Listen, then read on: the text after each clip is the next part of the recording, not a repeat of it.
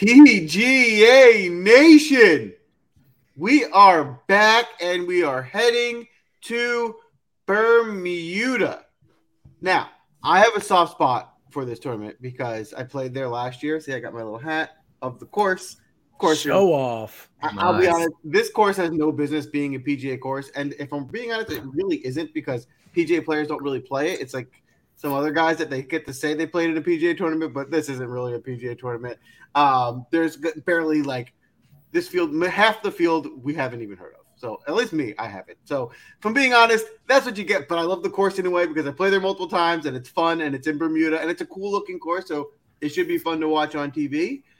And what makes this interesting this week and fun is if you do the research, if you watch a show like ours, there theoretically should be a bigger edge if you can find something because there's a lot of guys that people aren't going to know and people are really going to kind of shift to the top, the more popular guys. And here's where you can find your edge and really kind of make sure you stand out with some of those maybe more interesting plays or the newer guys on a course that is going to be a bit unique on the tour this season. So with all that being said, see how you do tonight. I'm good. So I'm really, I'm kind of excited to be back on Tuesday night. Not that Wednesday was an issue necessarily, but I think we're going to be rolling on Tuesday nights at 9:00 for everybody. I think that gives us a little bit more time to kind of consider our lineups, make changes like we need to once we figure out the weather edges and the wave splits and things of that nature, which I think, you know, if I was to prioritize things in our Discord that I thought were really important in terms of reasons to be in the Win Daily Sports Discord, I feel like the weather edge, and Dave, you've done such a good job sort of really parsing that out, really sort of late in the evening hours. And it's kind of cool to have somebody on New Zealand time, right? Because he's not up at the hours that we're up necessarily, which is really unique because sometimes we'll have our influence in there and then Dave will be up completely separate hours, have his influence there. But I think tournaments like this, the weather splits, which don't seem to be like a huge factor. David can expound upon that in a second, but I think that's really important for tournaments like this. And we will see a lot of tournaments where that's a big deal. So not just the information and the picks and the, you know, the lineup advice in Discord, but in weeks like this, that's really important. But long story short, I'm happy to be back on Tuesdays. Let's get it started. Tuesday night, we're back to where it all began. Spence, how you doing tonight? I'm doing well. I guess the one negative I'll say about this tournament is that we don't have stat tracker.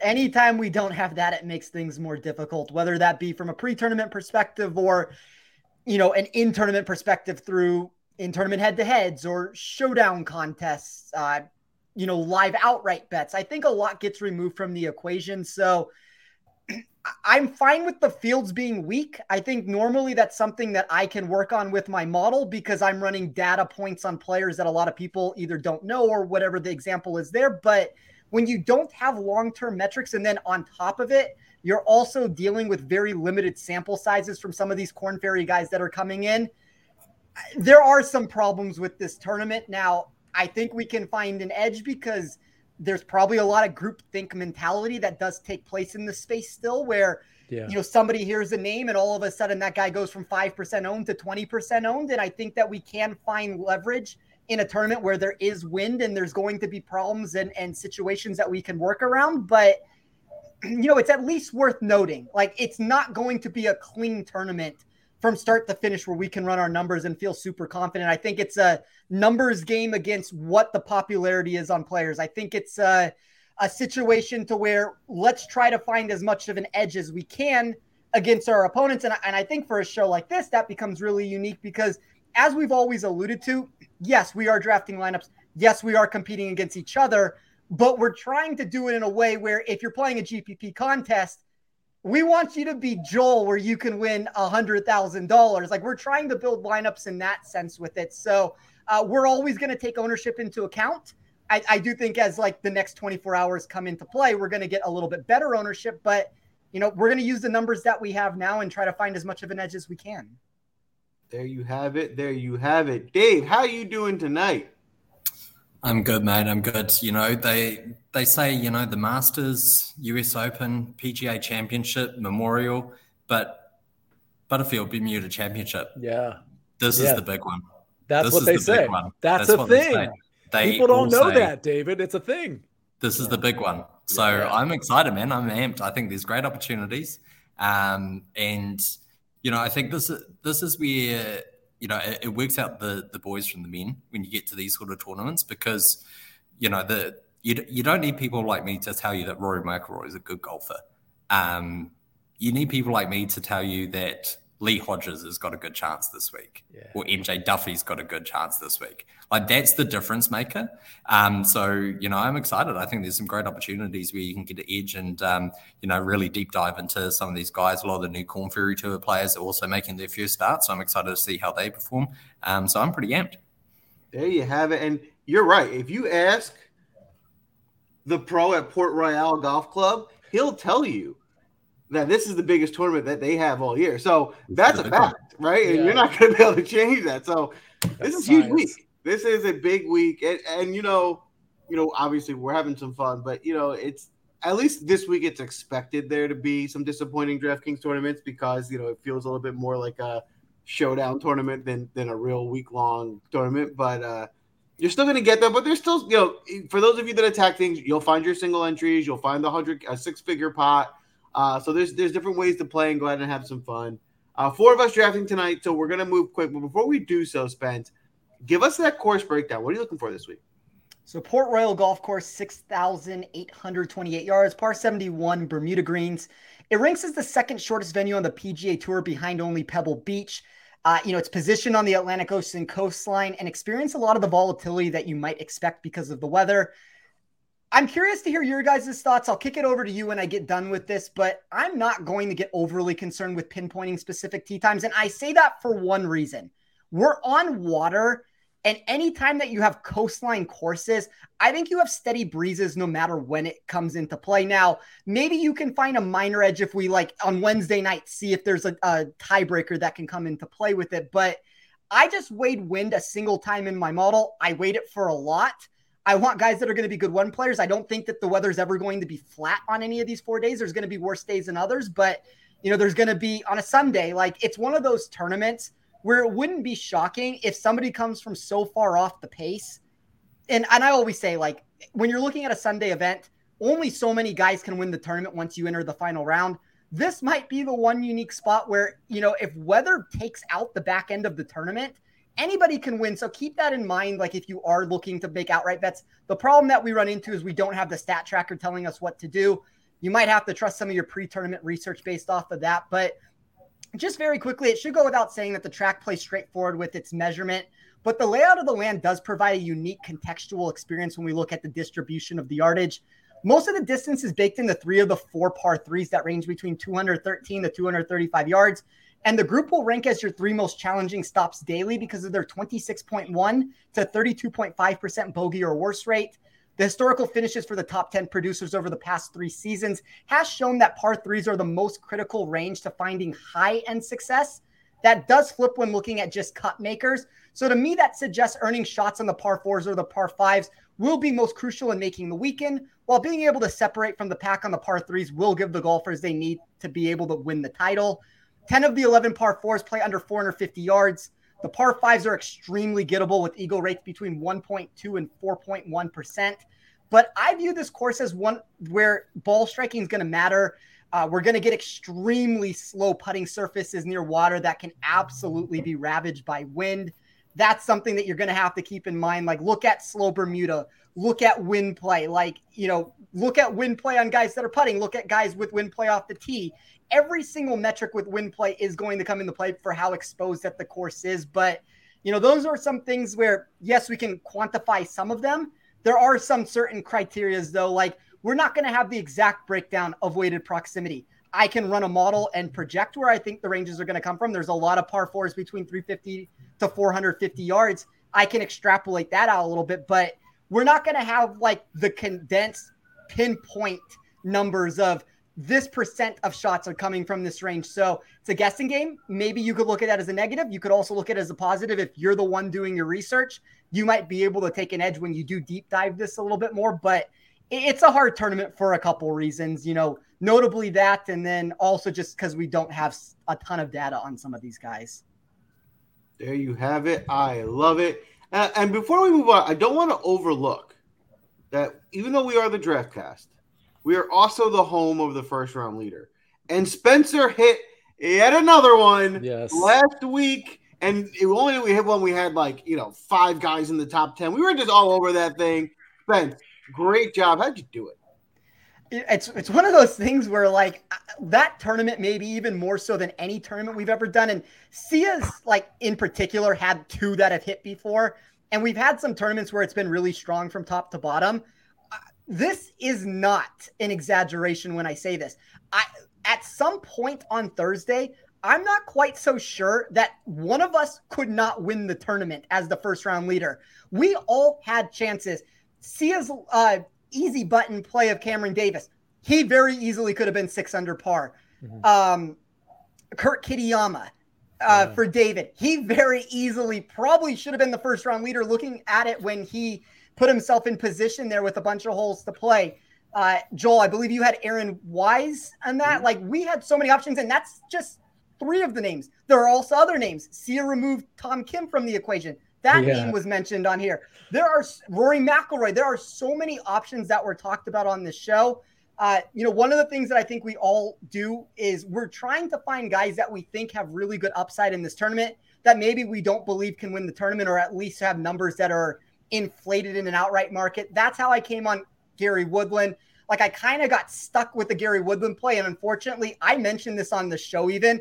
If I don't go that route, and I don't get stuck because David takes Danny Willett from me, I end up going Danny Willett and Kurt Kitayama, and all of a sudden that lineup's a lot better than it was. So, you know, we have little nuggets that we throw into the mix where I think we all like Kurt Kitayama last week. David was very smart to put him on his first round leader card. It probably should have paid better than it did in that spot unless you had each way betting with it. But we're very strong with the first round leaders. Like, we've joked about it before, but it's quite amazing how many that we are actually hitting.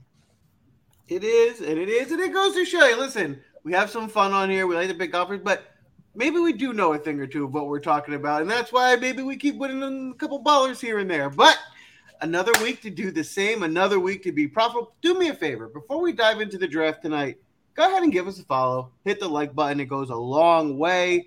We'll post lineups on Twitter after. If you're following us, you get to see, you get to interact with us. And if you join us, of course, you get access to Discord where we're dropping plays and other tidbits throughout the week before the tournament starts. But there are four of us tonight, and we have a big draft. So we're going to get started to keep us in line. I'm going to pull up the draft board right now. And I'm going to congratulate David on a big win last week, taking it down with some really smart drafting, grabbing Rory first to go on to grab the victory. So David chose the draft order, and we're going to go David, Sia in the audience second. I will go third, and Spencer will go fourth. Without further ado, David, you're on the call.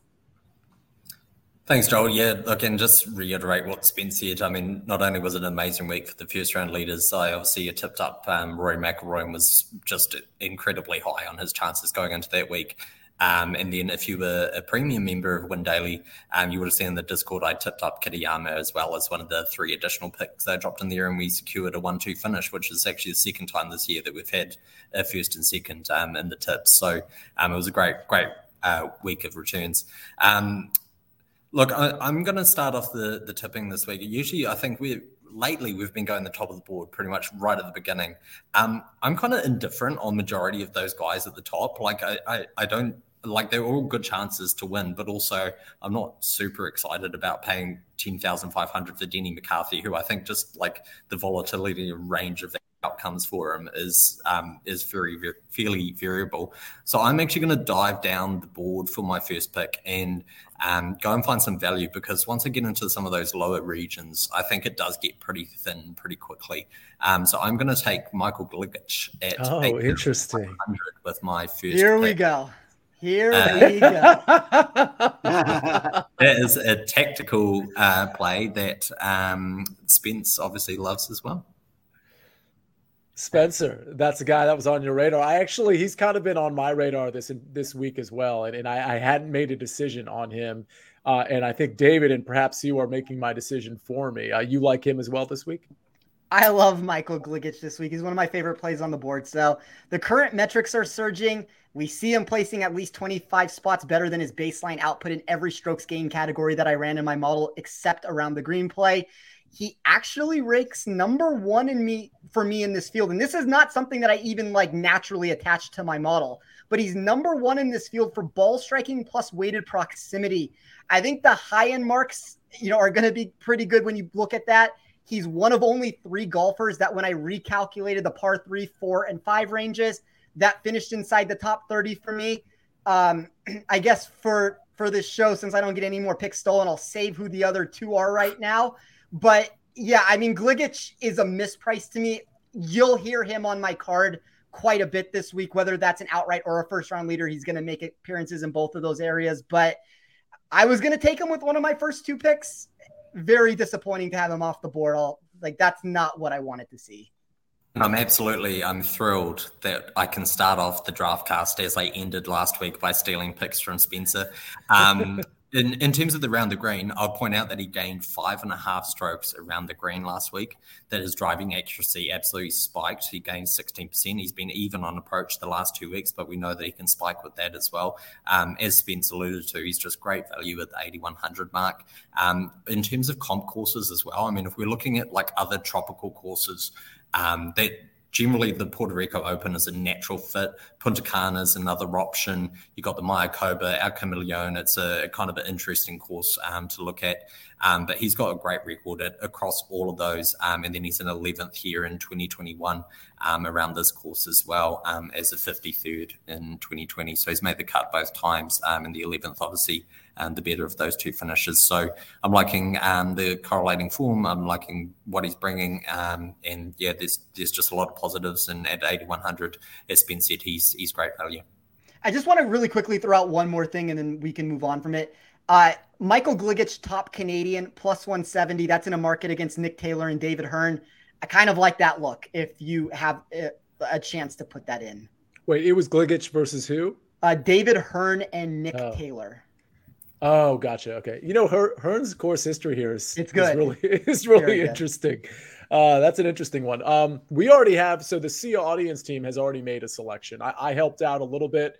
It looks like I have some support from JC and from Byron, otherwise known as Model Maniac. I like Will Gordon. I don't know if I'm like overshooting my shot here, but first of all, he's been great on the Corn Ferry Tour, like really good. And then he comes over to the PGA Tour and he's been really good over here on the PGA Tour as well. The ball striking has been excellent. Finishing positions have been excellent. 34th here in 2021, so he does have some experience on this course. When I walk into tournaments, before I even look at stats, there's usually like I'll just look at who's in the field, and there's a couple guys that jump out to me. There's a second guy that jumps out to me that isn't necessarily even the best course fit here, but those names that jump out to me, I'm usually just going to be stuck to all week, no matter the situation or the price, frankly. And Will Gordon is one of those two guys. So, in this field, I think he can be just fine at 8,600. It's a little higher than I thought the price would be, but I'm not worried about it. If anything, I think that keeps some people away from him. So yeah, Will Gordon for Team C audience. I love it. I like that pick. I think it's a really good one, right? The form there looks really good. All right. That puts me on the clock, and there's a few guys I was hoping that would fall to me. They're left. I'm trying to be strategic on who I want to start with. I'm going to go with Mark Hubbard. Mark Hubbard, maybe his form fall off a little bit, but his ball striking over the last 2 months has been really elite. 10K is a lot. And a lot of my strategy this week is to, I can go both ways. I can understand playing the top because you can, the scrubs aren't going to be that much worse than the middle tier. I can also understand just playing the whole middle tier if you like those guys because they're not that much worse than the stars. So everyone's kind of, to me, like in a very similar playing field. You kind of can structure a roster however you feel most fit. I think Mark Hubbard is a superior talent in this field. Is one of the top golfers you're going to get. So I'm happy to pay the 10K for him. So Mark Hubbard is the second of the three options. Gligic would be one. Hubbard would be the second one. Yeah, I like. Well, welcome to the fourth pick, Spence. I don't like picking back here. This was a lot more fun when I would just give myself the number one pick, and I never had to deal with any of this. Yeah, I apologize again. yeah, I'm constantly ruining my friendship with Spence every week at this point. I really like the Hubbard play. I think that his stats have been excellent, particularly on approach. You know, we've got this interesting thing with this course because it is so short. You'll see that there's actually a far projected higher number of shots over 200 yards and then also under 150 yards. And the reason why is that all those par fives are basically approachable in two for the entire field. If there's one weakness to Hubbard's game, it's distance off the tee. That is not a factor here. So he gets to rely on his elite approach numbers, which he has to rely on every week, day in, day out on the PGA Tour regularly. In terms of comp courses as well, he's got he hasn't got any like super high finishes. Like he's got a few like top 25s at other coastal island kind of courses or tropical courses. So he's got a few top 25s, but he's got a ton of made cuts. And I think that's a very, very safe pick in terms of I'd be shocked if he misses the cut here. Yeah, he's probably – I mean, it's close between all these guys in the $10,000 section. I'd probably say he's my favorite of everybody kind of for the reasons that you said. And David, you brought up a good point. So 3 of the par 3s are over 200 yards. Those are really long holes where you can use that. All 3 of the par 5s, the long iron play is going to come into the mix. And then you have a whole, like you have 10 of the 11 par 4s that are between 350 to 450 yards. And that brings in some of the short iron play there. So it's a really good course setup for him. And I do think he's one of the top names in this field when you're looking from like an actual skill set standpoint. Yep, agree. Absolutely. Spencer, it's on you. And before you give your two guys, I did want to say, for those of you that don't already know, I tweeted something out that I was going to give away a couple tickets to the Pitch and Putt, which is the $20, like 300K, kind of the big contest. And if it's not an already Win Daily member, I'm going to give out a gold membership too. All you would have had to do is retweet, and you still can, retweet my original tweet, which was tweeted out at 7:27. So like 2 hours ago. So you can just like go back 2 tweets ago. You can just retweet that to be eligible. I'm actually looking at who retweeted, and I'm just going to pick from that sort of group of people. So we already have 10 retweets. Let's get that up. But anybody who retweets that and is actually in the chat is going to be eligible for an entry into that tournament. And or if you're not already a member of Win Daily, a Win Daily membership. Spencer, it's on you. I wanted to start my build with 3 of Michael Gligic, Mark Hubbard, and then the 2 guys I'm going to take right now. So at least I get these 2 guys. I'm going to be out the third option of what I wanted to go the route. But the first player I'm going to take, Patrick Rodgers, he's just an option that my model has continued to like over these past few weeks. And we look at the recent progression of a 16th at the Zozo and a 28th at the Shriners. I think that's showing some growth that he can build on at this tournament. The approach numbers are always going to be somewhat worrisome, but I think he's a golfer that's going to be able to use his length to an advantage. You know, we kind of just talked about this, David and I, but the vast majority of shots are going to come from under 150 yards or over 200 yards, which should enhance his upside since his driving distance will give him shorter approach shots and then an average competitor on these par 4 holes, while the lengthier chances always tend to be where he finds his best success to begin with. That's evidenced by him grading inside the top 25 for par 3 and par 5 metrics when I recalculated the numbers. So Rodgers will be the first choice. The second choice for me is who I actually think is going to win this tournament. And my model thinks that this guy should have had about 5% win equity. So he should be about 20-1 to win this tournament. And you can find numbers higher than that. And I know this is going to sound gross to say it, but I really like Alex Smalley this week. I've been a big advocate over these past few months that 1 or 2 scenarios has to come into play for him to win a tournament. The first one is he either has to draw a par 70 layout. He doesn't get that there. He does get a reduction with only 3 par 5s. Or the second one is we need to get some sort, of reduction in par 5 scoring, which is what he gets there. But more so, he needs to have a reduction in the importance of par 5 scoring. And that's kind of what I talked about at the beginning when I was talking about what I put into my model. A lot of it stems from I want to find par 3 scores for the upside.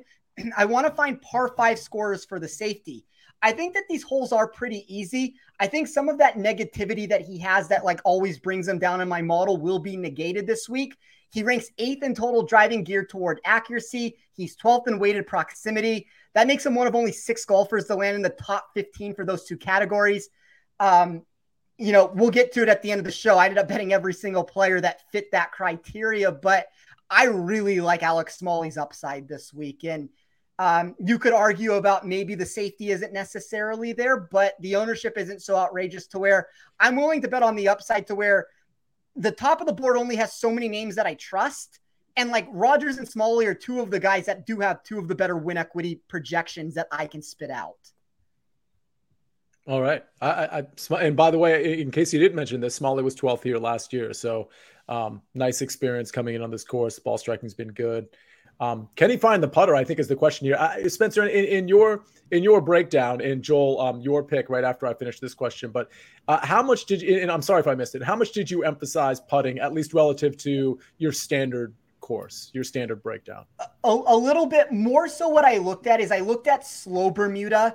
So that took like an encapsulation of everything. So like not only did it look at putting, it looked at all strokes gain metrics. So I looked at tee to green, and then I averaged in putting to a lesser extent. So on slow Bermuda, Alex Smalley is third overall in my projection for this field. So yeah, I mean, the putter is going to have to be better than, I mean, I guess if we look what he's done the past 24 rounds, he's better than my 2-year baseline with him. But for whatever reason, it sees an increase for him on slow Bermuda. So I don't know if that's necessarily going to equate to the putter, but if it equates to the rest of his game, I'm willing to like take that shot that he makes some putts here. Well, yeah. And the truth is he's been really good with the putter, like gaining 5 out of the last 6, but prior to like, so I'm just curious. Cause like, if you look at like, if you were to look at, I'm guessing, cause I'm not looking at the round breakdown here, but if you were to look at like last 16 to 20 rounds, it would look really good.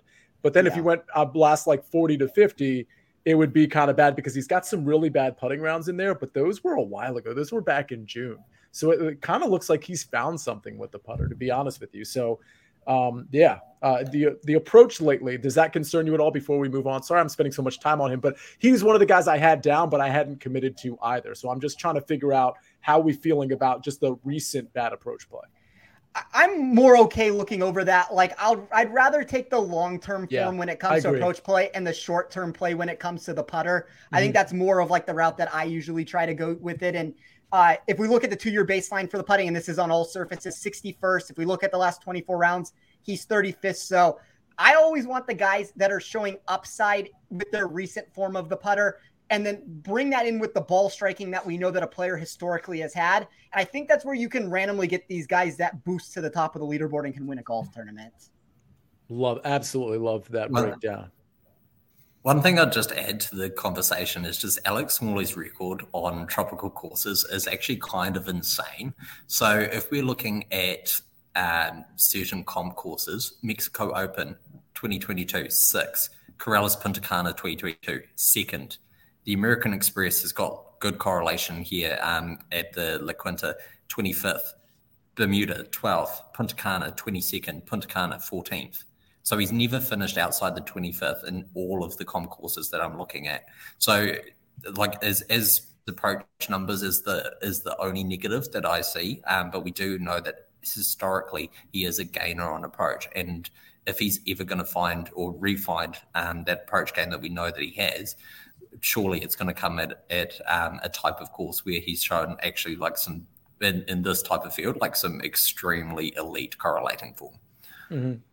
Yeah, I love it. Sorry, we probably just spent like 10 minutes on one of two of Spencer's first picks. So let's try to race through at least the next couple of rounds. Joel, you got Mark Hubbard, which everybody, including myself, seems to love. Are we going to love your second selection though? You know, I don't know if you will, but I love it, so I'm happy he got here. And that is Callum Tarrant. I actually love that pick. I'm just letting you know. Okay, all right. This is a guy I love. I think he's been a little disrespected for pricing. I think at this point he should have come up a bit. He's been competing. I mean, he is a little volatile. He can miss in a week, but when he's on, he can win this tournament. We've seen him, burst and gain 5 or 6 strokes. Even I think I saw 7 recently on approach, which he's going to need here. But I think the biggest factor that has me liking him this week is that he finds hot putters often, and he's been really gaining strokes with his putter. And I think if that putter comes alive this week, he's going to be a problem. And just the last 3 tournaments, he's gained 1.2, 1.5, and 3 strokes putting. 5 tournaments ago, he gained 7 strokes putting. So if he can show us a nice putting week as well, I think he's going to be very dangerous. Yeah, I mean, I like that pick. I mean, he can get absolutely hot on approach and with the putter, which I like. Now, correct me if I'm wrong. David, I want to ask you about this because I actually looked at him for when I was prepping for the first cut on Monday, and I seem to recall, and I haven't been able to punch it up yet, but he's not exactly a fairway finder, correct? But with that said, I mean, are we generally clubbing down here? Are we really worried about wayward drivers as much as we might be for like maybe a longer course where they're pulling out driver more often? Look, it can be a problem. I mean, where the length becomes an advantage, and we've seen this with Wyndham Clark performing well on this course, and that's why actually I love the Patrick Rodgers pick, because that correlates very well to Wyndham Clark in terms of the golfer profile. Where the distance does become an asset is some of these holes where you've got hazards in play. You know, if you've got that extra distance off the tee, you can kind of take the hazard out of play. So whether that's cutting the corner over ocean or cutting fairway bunkers or sand trap areas, you know, for Taron, that's going to be an advantage. You know, where I like Taron is that's a nice volatility play because it's kind of a feeling of he's either going to finish third or completely miss the cut.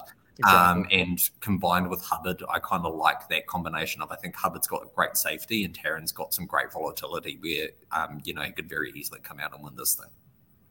Yeah, I love playing Callum Taron's volatility in this one. I totally agree with you. He's going to miss the cut by a million, or he's going to be up there on Sunday contending at least for maybe a top 10 or, you know, top 5 potentially. I got to say, props to the audience. By the way, Ivan, thanks for joining us. Carmen is here as well. We've got the others that we've already acknowledged. Good stuff in the chat. We already got our pick. And I don't have a strong opinion on this guy either way. It's a guy I've been playing as of late. Not somebody I really had my eyes on for this particular tournament. So it's not a pro or a con for me. It's just not somebody I had my eye on. It's Nick Hardy. Does anybody have a strong opinion one way or the other on Nick Hardy before we move on to David's back-to-back picks? Doesn't sound like it, right? Is he? Well, let me ask you this, Joel. Is Nick Hardy in your player pool? As of right now, no. Okay. Yeah, I'm wondering because usually. Here's the issue for me. I love Nick Hardy's approach play lately. Like his approach numbers are pretty elite when we're looking at this field compared to, especially if we're doing a weighted average of which, you know, the quality of competition that he's been playing against. He's gaining significant numbers on approach, and that's always like highly correlated to success. The issue for me is that he hasn't played well at other courses like this before. So, I mean, he's missed the cut here in 2022. That I can forgive a bit because it was just such an extremely windy tournament that is going to be highly volatile. But then he's missed the cut at the Punta Cana twice. He's finished 28th at Puerto Rico, and he's got a 67th at La Quinta. So it's like, you know, in terms of like correlating form, there really just isn't anything there. And I don't know if that indicates that this may not be the best setup for him. I wonder if the putter is going to be an issue like it has been over the last 5 or 6 tournaments as well. But we know Nick Hardy has upside. So, I mean, if we're going to play the upside game, I think Nick Hardy is fine in a tournament like this to potentially flash like Mr. Flash Gordon, who we picked first. Okay, David, your turn. You've got 2 picks back to back. What do we got? It is, yep. So I'm very glad I took Gligic, given Spence loves him so much, and I've got that value in. So now I'm going to go to the top of the board, and I'm happy to take a couple guys I like up there. So I'm going to take Aaron Rye. I really love the approach play that we've been seeing from him lately. He gained 6.8 strokes at the Shriners on approach, which is just a fairly elite performance. His driving accuracy's been absolutely spiking as well. He gained a huge 22% driving accuracy at the Zozo Championship recently. So both of that is suggesting that his ball striking is getting into elite levels again. He's fairly experienced at these type of courses as well. 24th at the Mexico Open last year. He was 15th at Mayakoba. He played here in 2022. He made the cut. It wasn't a great finish, but as I said, 2022 results, I'm willing to kind of put a little asterisk next to them, just given it was such a windy event that it is going to be highly volatile. I just love the approach metrics that you get from Aaron Rye. The accuracy is excellent, and yeah, his long irons are going to keep him in play. So I think that's just a very, very solid pick. And kind of a golfer that profile is really similar to that for me is Russell Knox, who I'll take with my second pick there. Seen him start the year again with some great approach numbers. Knox's weakness is his distance off the tee, and that's fairly well known. So, you know, at a course where that is not necessarily going to be or won't be an issue. He can rely on his long irons, which have been excellent. He's got stunning form across basically every other tropical course that he's played at. 12th here last year, 16th in 2021, 11th in 2020. So his course form is excellent. But we can see that at like Mayakoba, where he had a run of second, third, ninth back in 2016 through to 2018. So he's got just excellent correlating form. And I'm loving the approach numbers that we're getting from him at the moment. Yeah, certainly. I like both of those plays. Aaron Rye, it feels like Aaron Rye can take down this tournament for sure. And he's coming in. I love the form he's coming in with. Russell Knox certainly profiles well for this tournament too. Anybody got any strong opinions on Russell Knox? I think he's a guy that people can go either way on, particularly because of the price. Spencer, I'll go to you at 9,200 before we get back to the audience. By the way, audience, you can nominate right now. Is Russell Knox a guy you're high on or you're just kind of neutral on? Yeah, I like both of the picks that David made. Aaron Rye in this, both of these players, anytime you get bad weather, you kind of think of the Ryes and the Knoxes of the world. So, yeah. I mean, I have no issues with anybody that wants to put either one of those two golfers in their player pool. Yeah, Brian from the chat certainly agrees. By the way, Brian, are you Brian Fletcher? I ask that because I want to put you in the running for the tickets for the pitch and putt, and I want to make sure I got the right Brian who retweeted. Luke Donald is greater than okay. Sorry, I was looking at Byron's comment. Okay, audience, that looks like a Luke Donald nomination. What else we got, audience? It's time to nominate a player. Oh, it's not Brian. Thank you for answering that question. Okay. Well, if you want to be in the drawing, you can go ahead and retweet the Twitter list. Interesting.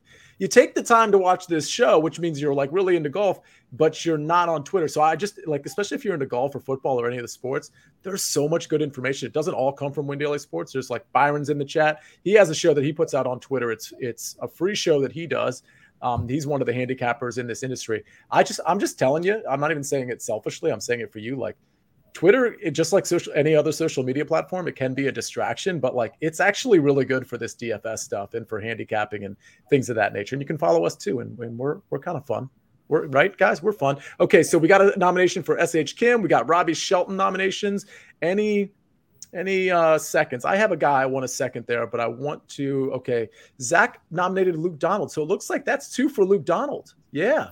Luke Donald's our guy. That is interesting. He was not on my radar at all. I'm not going to comment on $7,000 Luke Donald, but I do want to ask any of you three, is Luke Donald in consideration?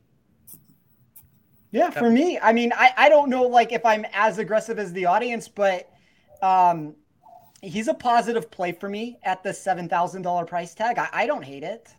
I agree. He was the one I was looking at. He didn't quite make my draft roster, but he was the one I was considering for it. Okay.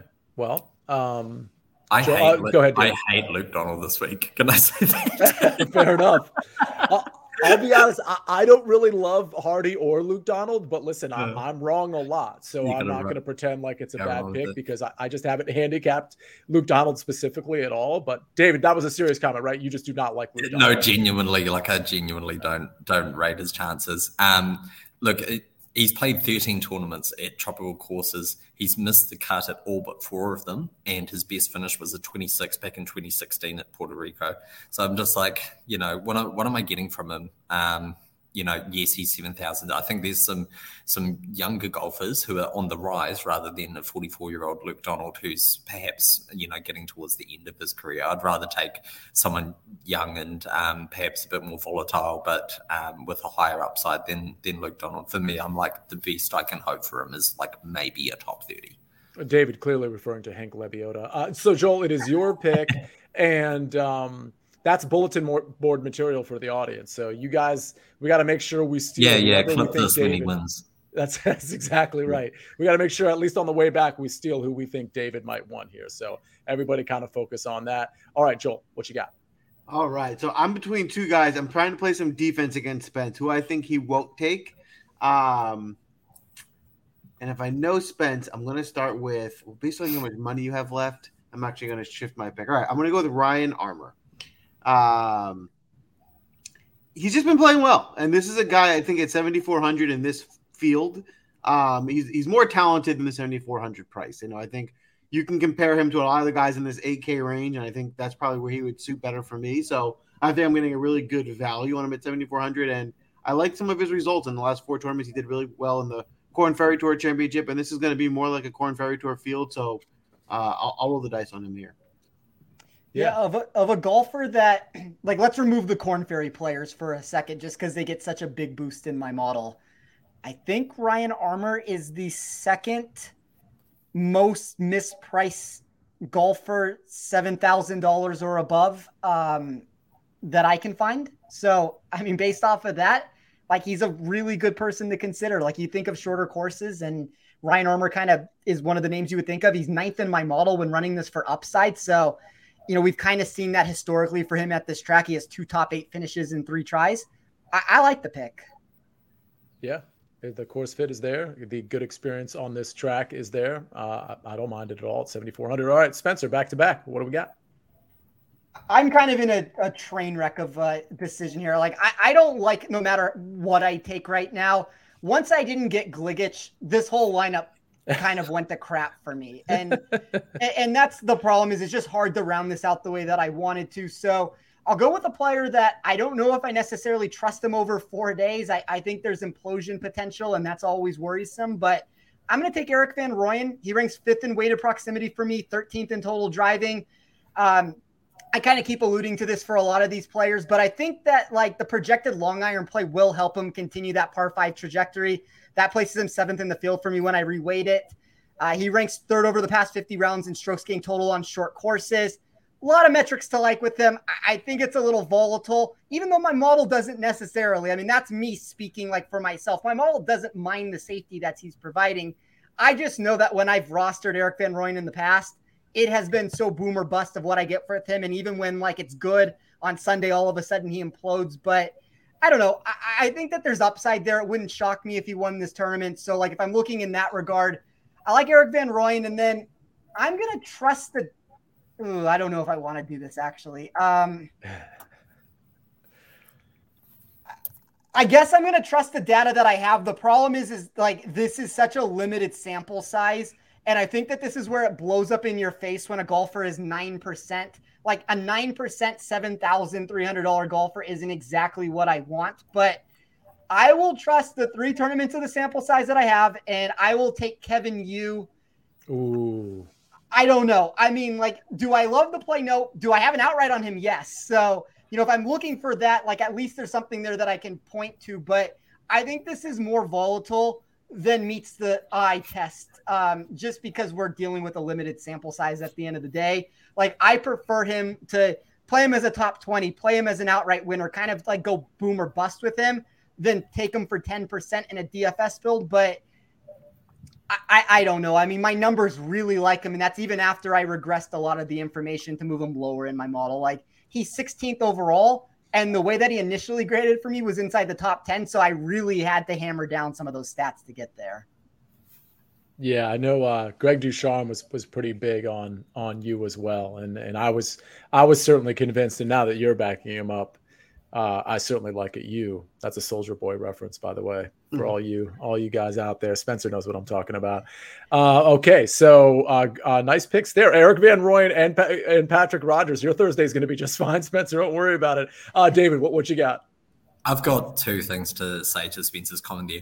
One, every week we hear Spence come on here and claim that his lineup is a train wreck and then he wins. So yeah, don't mind that rubbish, audience. That is absolute rubbish. And Spence, I'm sorry, I'm calling you out on that. Second, Kevin Yu, absolutely love it.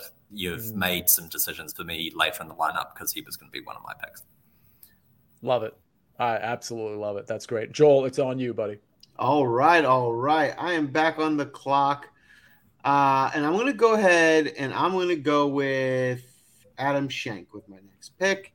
Adam Schenk has shown that he can really get hot with his irons, especially recently. He's had a few weeks where he's really popped.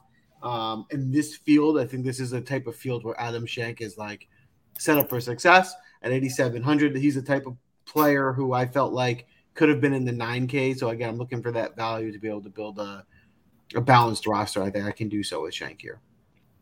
Yeah, elite approach play. Putter's been kind of bad. I wonder, I was about to check his split on Bermuda. If anybody, does anybody happen to know that?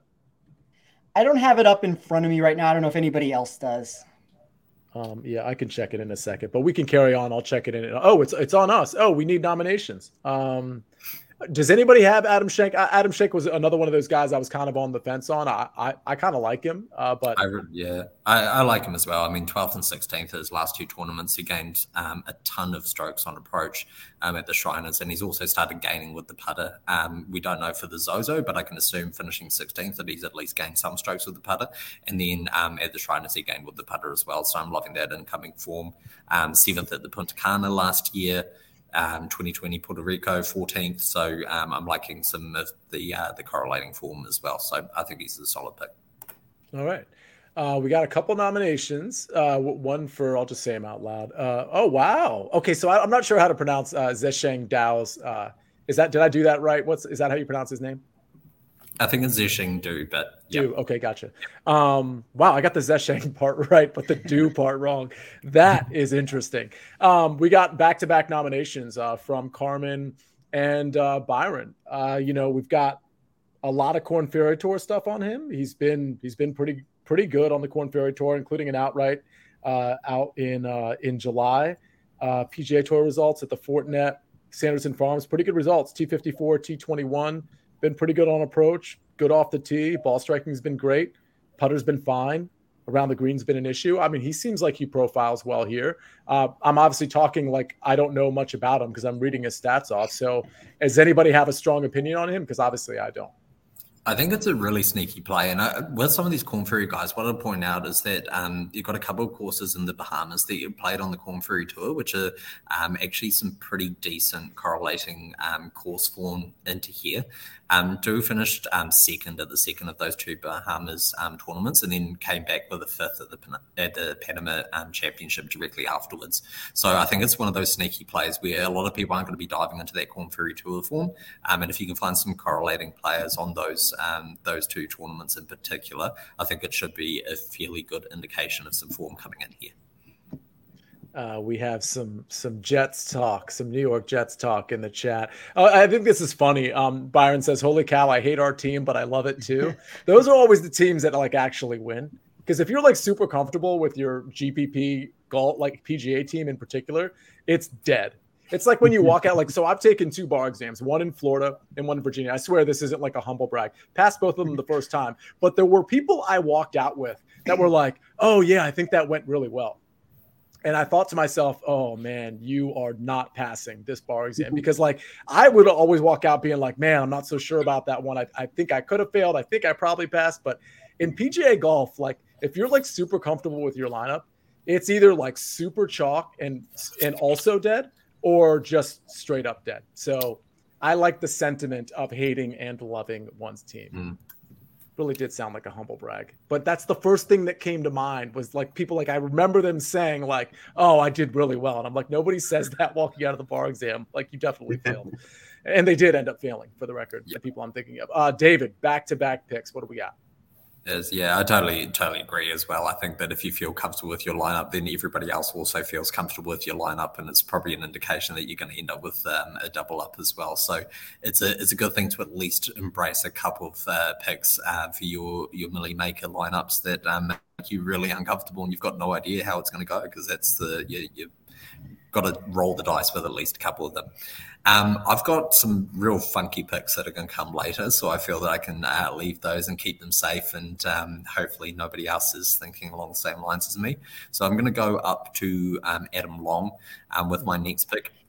Again, if we're looking at like the weakness of Adam Long's game, it's distance off the tee. However, the driving accuracy and the putting is fairly elite. He's coming in here with some pretty decent form, but it's the correlating comp courses that really appeals to me. So he's a winner at La Quinta in 2019. At the Mayakoba, he's got a second, a third, and a 22nd. And then at the Punta Cana, he's finished fifth. And in the Mexico Open last year, he's finished 15th. So he's just got this elite form at tropical courses. He's coming in off a couple of made cuts. The putting's been excellent.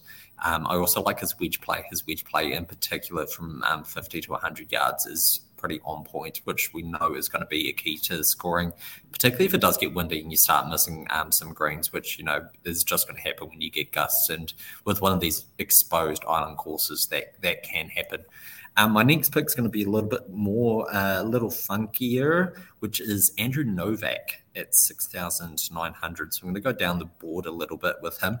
Wow. Last time we saw him was at the Corn Ferry Tour Championship, where he finished 23rd. Again, though, I'm just looking at his form from the last year. So of his tournaments where he finished top 25, they were the Mexico Open 15th, Punta Cana 11th, Puerto Rico 22nd, and the Mayakoba 22nd. The other being the Corn Ferry Tour Championship, which was his last appearance. So of his five top 25s last year, four of them were at all of his appearance on tropical courses. So I'm liking that correlation coming in here. I like both of those picks. So Andrew Novak is one of the biggest upside players that I have in the $6,000 range. Like, there's virtually no ownership around him either. So you can take a chance with that. And then Adam Long will feature for me later in my card when I run through one of the markets. I mean, no matter really how you want to look at it, like the recent tee to green metrics look really good for him. He's 23 spots above his expected value there. 13 places better with his baseline when you look at weighted proximity. I think there's a lot to like about both of those players in GPP builds. All right. Well, the audience has already made their selection. They don't know it yet, but I just typed in somebody to second somebody, and I'm waiting for it to pop up. There we go. I'm going with Steven Yeager. So Steven Yeager was the guy. I told you guys at the beginning of the show, there were two guys coming into this tournament I kind of knew I was going to play. Steven Yeager was one of them, and Will Gordon was the other. I feel pretty comfortable about Steven Yeager, even though I don't know that I think he's the best course fit here. He was 20th here last year. Great tee to green. The around the green game has been picking him up quite a bit. So I think that's probably the problem here. That's why I don't think he's necessarily the best course fit. Putter has really improved. Ball striking needs to rebound a little bit. But again, this is one of those field plays. And I gotta be honest, like a lot of times when I incorporate some field plays, that ends up being like the best lineups for me, where I'm incorporating metrics with most players and field plays with others. I just think Steven Yeager is a little bit more talented than most people in this field, and I'm willing to make a bet on that. So that's where I'm at there. I do have a question, though, before we get to Joel's pick. Is there a love or a hate sentiment? David, I saw you kind of shaking your head, especially when I said the around the green thing. Is he just not the course fit here? Is this a no for you? The reason I was shaking my head actually is because I think around the green game is actually going to be a fairly good correlator to success on this course. I think that whenever you get these windy courses, right, like let's think Lucas Herbert. What does Lucas Herbert do really well? He chips really well and he putts really well.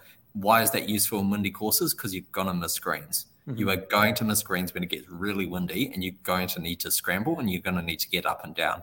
Yeager's one of the best chippers on tour. You know, and his putting is fairly elite as well. So I actually really, really like that play. Okay, great. Let's move along. We have Joel. What do we got? All right, so I'm going to go ahead. I'm going to balance out my last two picks. With my first one, I'm going to go ahead with Chesson Hadley. Love it. I love the way he's been playing recently. His ball, she's been gaining on his approach each of the last five tournaments, and by a pretty good margin. But to pair that with the fact that he's also found a pretty hot putter. I mean, at the Shriners, he gained almost 5 strokes putting. He's had a few where he's gained over 2 over in his last 10. So if you can combine those two things this week, I think he's another guy in the 7K range who can compete to win the tournament. Mm-hmm. Yeah, I love Chesson Hadley. I overplay him, to be honest. I play him a lot. Now that his iron game has returned, because there was like a year and a half where he was just bad all the way around. But the iron game has returned. The putter can get hot. Pretty good formula. He's a shorter hitter, obviously. Pretty good formula here. And I think it's a great price on Chesson Hadley. I mean, Chesson Hadley's Chesson Hadley, but in this field, I mean, could it be 7,900? Could it be 8,100? Maybe. The way he's playing, I think that's a fair argument. So I'm a big fan. Just real quick, yes or no, just to save some time. Spencer, yes or no on Chesson? No to Chesson Hadley, yes to Steven Yeager. David, yes or no on Chesson? Yeah, I mean, he's a winner at the Puerto Rico Open, 16th here previously as well. My only question would be what his ownership is. I don't know if Spence has that figure. That would be my only thing. I'm not keen on paying like an 18% Chesson Hadley. If he's, if he's a little bit lower, then I'm kind of okay with it. And Spencer, before you give your two picks, can you tell us what it's indicating like? Yeah, so he's like 14.9%. He's the ninth most popular player on the board. I mean, I think he's a better cash game play. I mean, like if there's, I don't necessarily think he's going to miss the cut for all the reasons that everybody's mentioned, but I don't know if he has the upside that I'm looking for. I mean, like David brought up some points for why he might, but I don't know. At 15%, like I'd rather go a different route. Mm-hmm. All right. Back-to-back picks to finish it out, Spencer. It's not necessarily any of the picks I'm going to make though. Like I don't really love, I mean, David can say that I say this and maybe this is my way of like, I give myself good juju on the back end. I don't like the lineup and then there's no expectations and I hope that the lineup wins from it. But like, I almost feel gross if I go one of the routes with it because I can't tell you how many lineups has been burned from one guy in particular that I'm about to take if I do take him. And the same thing could probably be said about Patrick Rodgers, Alex Smalley, Erik van Rooyen. Like these are guys that have burned me over and over again. So maybe this is like a sign to where let's just go all out this week and take every single guy who's ever burned me in this contest. But before I make that decision, I'll tell you the two that I'm between. I am going to select Ben Taylor at 7,400. He reminds me a lot of Kevin Yu, like in what my model is predicting. I don't know if I necessarily trust the math behind it, but 7th in GIR percentage. He's inside the top 15 for par 5 scoring. You could make the argument, and my model kind of makes this argument, that maybe the upside isn't worth this. Like there might be other, I guess what I'm trying to say is there might be other golfers that have better upside than him. But I think from a safety perspective, I hate saying that he's safe because I don't have enough data to necessarily trust it, but my model seems to think that he's the 21st golfer for safety. That goes in reverse when I look at upside, but I mean, I have a top 40 on him at plus 160. It kind of goes right with that mentality of like, if I can get him inside the top 40, we'll move from there and hope that he backdoors a top 10 somehow. So then the other play is going to come down to one of two golfers. It's either going to be Austin Smotherman, who I don't love the ownership at 11%. Or it is the goal. And Austin Smotherman, by the way, is another guy who seems to burn me all the time. So we can throw him into the mix. But the golfer I was talking about, Doug Gim. Mm-hmm. I don't know how many times I can go this route where Doug Gim burns me. I see this weighted proximity from him, and I always love it, and everything falls apart around it. He's 32nd for me for overall rank. He's 25th for upside. He's 52nd for safety. That means that there's a lot of miscut potential that's going to come into play. He's also 3.7%. I think it's a way to get unique based off of that. I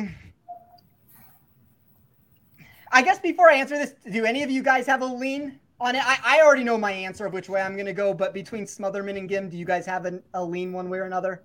It would be Smotherman for me, but I have a bias because David Bileski wrote a lyric about Austin Smotherman that is stuck in my head for eternity. So I don't know if that's in play here. Yeah, I mean, for me, I'm a sucker for Doug Kim. I keep going back and I keep getting hurt. Yep. It's just it's like that bad relationship where you should leave, but you just you still love them. You still love them, and that's Doug Kim and me. The approach that's just profiled so well, and I keep hoping that one day he'll learn how to putt and it will happen. So yeah, Doug Gim for me. Paul, very quickly. I go with Smotherman. I for the same reasons you said, I've been burned by Gim too many times. He's been nixed from my player pools. I hate that I'm going to do this. This just shows I have an addiction and I can't control myself. I guess this makes it 2-2. I'm going to take Doug Gim and I'm ready to be hurt again. Yeah. Embrace that toxicity. Yeah. I like it. I'm actually going to do the same thing you did. I'm going to lay out the two guys I'm deciding between for my last pick here. It's between Cameron Percy and Sam Ryder. I'm going to go with – I've decided I'm going to take Percy, but it was really close. I did like Ryder. It was kind of like a coin flip for me. Ryder's approach and putting has been really strong, but I think what put me over the top was, as David's kind of been mentioning, Percy has a really good history at these kind of tropical courses. He's got a lot of top tens. He tends to rise to the occasion in these courses. His ball striking is really good. So I'm going to lean on that history and take him here at the last pick. All right. I'm sorry. Who was that you took? Percy, Cameron Percy. I like that a little bit. My model seems to like him also. All right. So audience, we have 7,700 left. We've got some Harry Hall nominations. Lucas Glover, another guy who was in a recent lyric, posted on David and my Twitter and some others. Okay, any seconds for either of those guys? Those guys certainly fit. I'm wondering if I should nominate somebody. I kind of want to steal the Sam Ryder play from Joel if anybody wants to nominate him, but I'm not super beholden to that. Tyler Duncan is interesting here. Certainly a decent course fit. What else we got? Ryan Armour's already been picked. Byron, did Higo get a second? No. Glover, not really into Higo. I don't know that I'm into Glover either. How much is Glover? Anyone? 75 or 74. Let me double check. He is 75. Yeah. I don't think I could do Glover. The putter is just horrific. I'm going to nominate Ryder if anybody wants to back him up. But Higo, we can back up Higo, Glover, or Sam Ryder at this point if anybody wants to give a second. Ryder works with Brian. Twitterless Brian says Sam Ryder. So we're going to go with Sam Ryder. We're going to steal Joel's pick at 7,700. We're going to see how that plays out. Usually it's pretty well if it's in consideration for Joel. Just for the sake of time, because Joel already talked about Sam Ryder, let's move on and let's have David's final pick. Yeah, can I say of all those names, Harry Hall would have been my favorite. So gotcha. That would have been who I would have leaned with.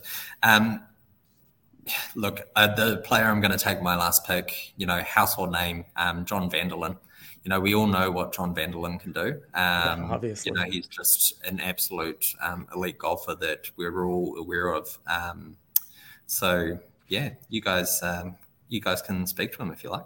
That's a fake person, right? That's a computer-generated person from a video game.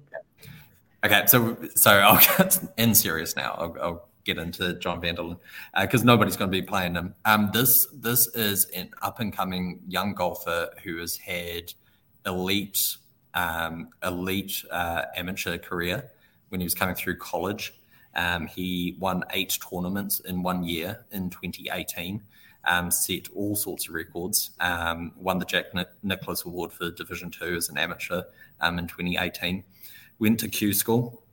Of his 12 rounds, they were all in the 60s, including a 64 and a 65, average 69, which is the first time that's ever been done at Q School to qualify for the Corn Ferry. And now he's moving up to the big time, to the PGA. That year in 2018, when he was still a college kid, he qualified for the Barbasol and immediately came out and finished 31st, which was pretty impressive. The other thing I love with him, again, I was sort of mentioned, was with the Corn Ferry guys. You've got these tournaments in the Bahamas and Panama, which are kind of correlated and very, very similar courses. So he's played at the Bahamas 4 times. He's finished 33rd, 23rd, 12th, 11th. In Panama, he's finished 39th and 42nd. And then in Bogota, he's finished 6th as well. And he was actually the 54-hole leader of that tournament. So I think there's huge leverage there. Nobody's going to be talking about him. Nobody knows who he is. But I think he's someone who's actually got some huge upside and could easily actually finish in the top 20 and shock a lot of people. Just very quickly, I don't know what tournament my model is pulling stats from, but it kind of likes him also. So I'll double down and I'll say that I like that pick too, even though I don't know a ton about him. My model doesn't dislike it. And maybe you would know better than I do, David, of what it's pulling from for him. But I would say it's going to be is that 2018 Barbasol tournament probably. I don't know how long back your model goes, but in 2018 he played one PGA Tour event, which was when he was still an amateur. The award basically for getting the Jack Nicklaus Trophy was an invite to the Barbasol Championship, and he actually came out and he finished 31st. Maybe I don't know. I mean, I don't run it that far back. I don't know what it's pulling it from, but it likes him for whatever reason. So take it what it's worth. Like maybe it has a mind of its own. Yeah. So let's move on to the outright and first round leaders, Joel, if that's cool. But I did want to ask, are JC Dickinson or Brian Fletcher still in the chat? If you're still in the chat, let me know by typing your name in the chat. Are we ready to do first round? Go ahead, Joel. Yeah, we're ready to rock. You know, the draft is a wrap. We're going to post these lineups on Twitter. So let us know what team you like to win. We're going to report back on the winner. Put your votes in. And while you're there, don't forget, again, give us a like and follow. It goes a long way. But we're going to start with, as I pull the draft board down, we'll start with our outrights. And we'll start with you, Spence. You got in the outright market. I can't promise all these numbers are still here. I'll tell you the book that I recommended them for at the time that I took them. So Patrick Rodgers, 30-1 on DraftKings. Alex Smalley, 34-1 on FanDuel. Erik van Rooyen, 66-1. That was on Bet Rivers. Michael Gligic, 80-1 on Bet365.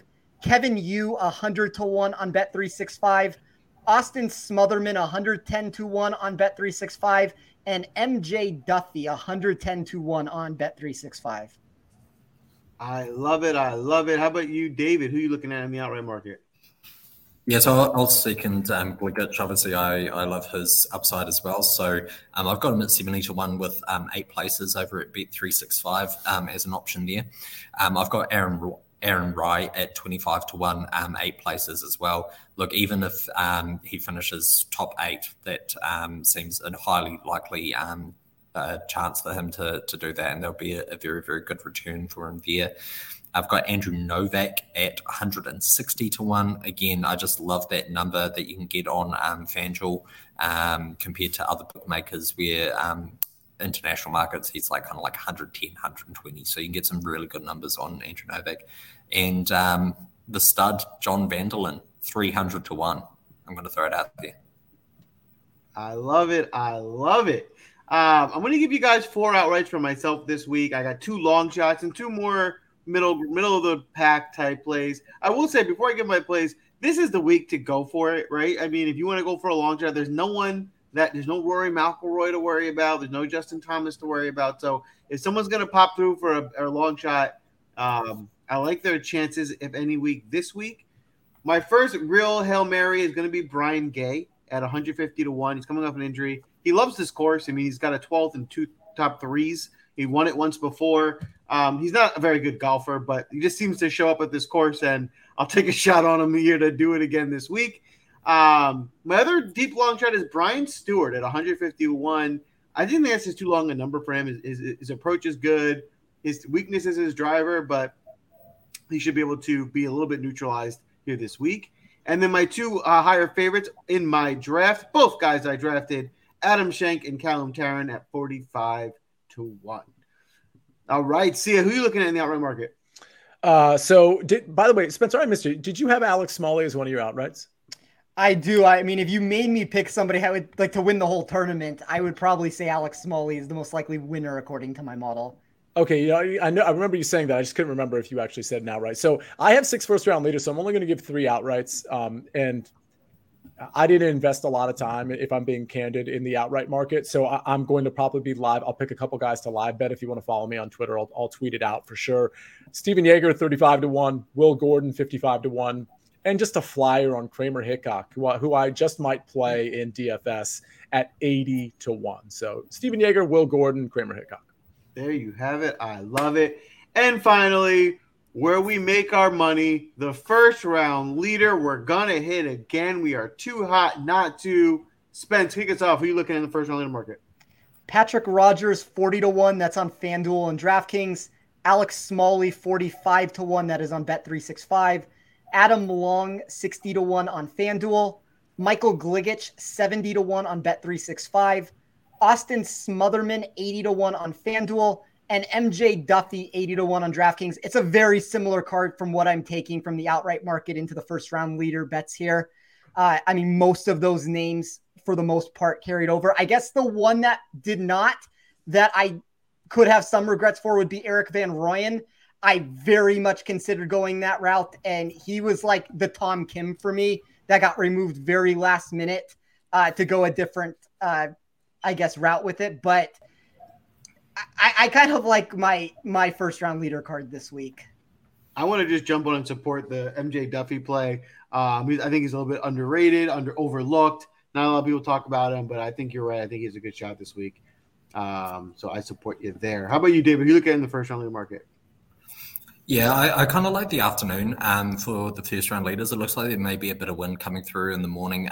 There's also suspected to be some rain, which is going to peak around midday. So if that softens up the course a little bit, we could see these guys go low in sort of like calm and softer conditions.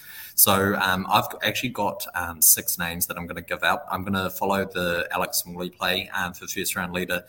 Michael Gligic, I've already spoken about. Same with Andrew Novak.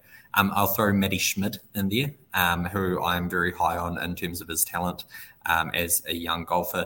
I'll point out as well that there's a huge differentiation between what odds you're getting on Matty Schmid as an overall winner across different bookmakers. So some have gone listed as 100, but then he's also as low as 66-1 with William Hill, for example. So there is some money coming for him in different markets.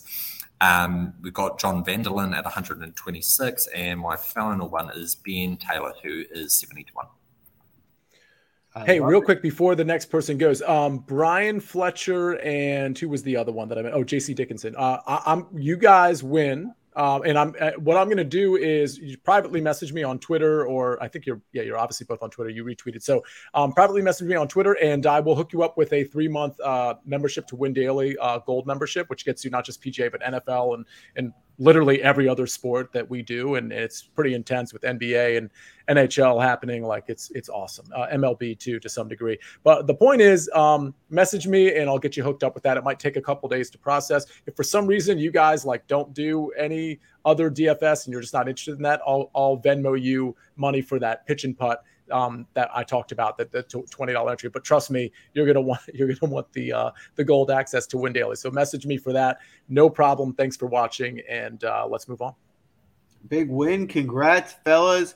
I'm gonna give you a rundown of my first round leaders real quick. I'm gonna go back to Brian Stewart again at 100-1. I also like Camilo Villegas at 100-1, and then moving up the board a bit, I like Sam Ryder here at 70-1. And then my favorite first round leader play, the guy to take it down, is going to be Adam Schenk at 45-1. All right, Sia, please enlighten us. Butterfield Bermuda Championship. So we've gone on this streak for first round leaders. I don't know who's going to hit it this week, but I mean, it's going to be me, right? Not to paraphrase or actually directly quote NSYNC, it's going to be me. So with that in mind, I will give out 6 first round leaders, but there's an easy button first round leader that we're going to put all our money on, obviously. Let's start with Mark Hubbard at 40-1. I will caution you, he is an AMT time. So if you wanted to narrow my pool from 6 to 4, there's 2 guys that have AMT times that I'm giving out. So weather can fluctuate. So that's why I'm kind of including a couple guys in that area. But Mark Hubbard at 40-1, Aaron Rye at 45-1, Steven Yeager at 50-1. He's the other AM guy. Everybody else, I believe, is in the afternoon. Callum Tarrant at 55-1. Chesson Hadley at 60-1. And your first round leader at the end of round 1 of the Butterfield Bermuda Championship. That's a mouthful. It is none other than, can't believe it, he's got the most boring name of all time. His name is Will Gordon. He is your first round leader at the Butterfield Bermuda Championship, which doesn't take place for another 2 days. And I'm telling you now that it's 60-1. Will Gordon is your first round leader. You're welcome, everyone. I would grab that now before it's -200 by the morning, because that's the likely scenario when the books hear this, because in reality, we hit every week and we're bankrupting the books. So they've approached us to tear us down, live or outbid them, so we have to stay things to live. But that's just how things work over here at the PGA DraftCast, nailing first-round leaders. Get your plays in. See it. Did I forget anything? You forgot to say thank you for everybody for watching. This is a new time. So we are back to this Tuesday night, but instead of 8 o'clock, it's 9 o'clock. So, JC, you're new here. Brian, I think you might have mentioned that you're new here. You guys just won Win Daily memberships. My ask of you, Brian and JC and Edward and Carmen and everybody in this chat is invite a friend for next Tuesday. Make sure there's one other person in this chat that's friends with you. that might enjoy this golf show. Make sure they're in here and make their voices heard. Zach, thank you for being in here as well. Ed, of course, thank you for being in here. Get some more people in here. Let's get some conflict when we're picking some of these players, maybe some back and forth. Let's talk some smack to David, who he's like winning all the time and Spencer's winning all the time. And they're like saying Luke Donald is the worst pick ever, which, you know, it very well could be, but maybe it's not. So we come back next week and we fire bullets at David. Okay. That's actually a bad metaphor to use. Let's not do that one. The point is, we'll see you here next week, and we'll see you with your friends. Thank you for watching. Dial in next Tuesday, 9 o'clock. We'll be here. And the last thing is, Spencer, what's the last thing? Sports. Wrong. Sports.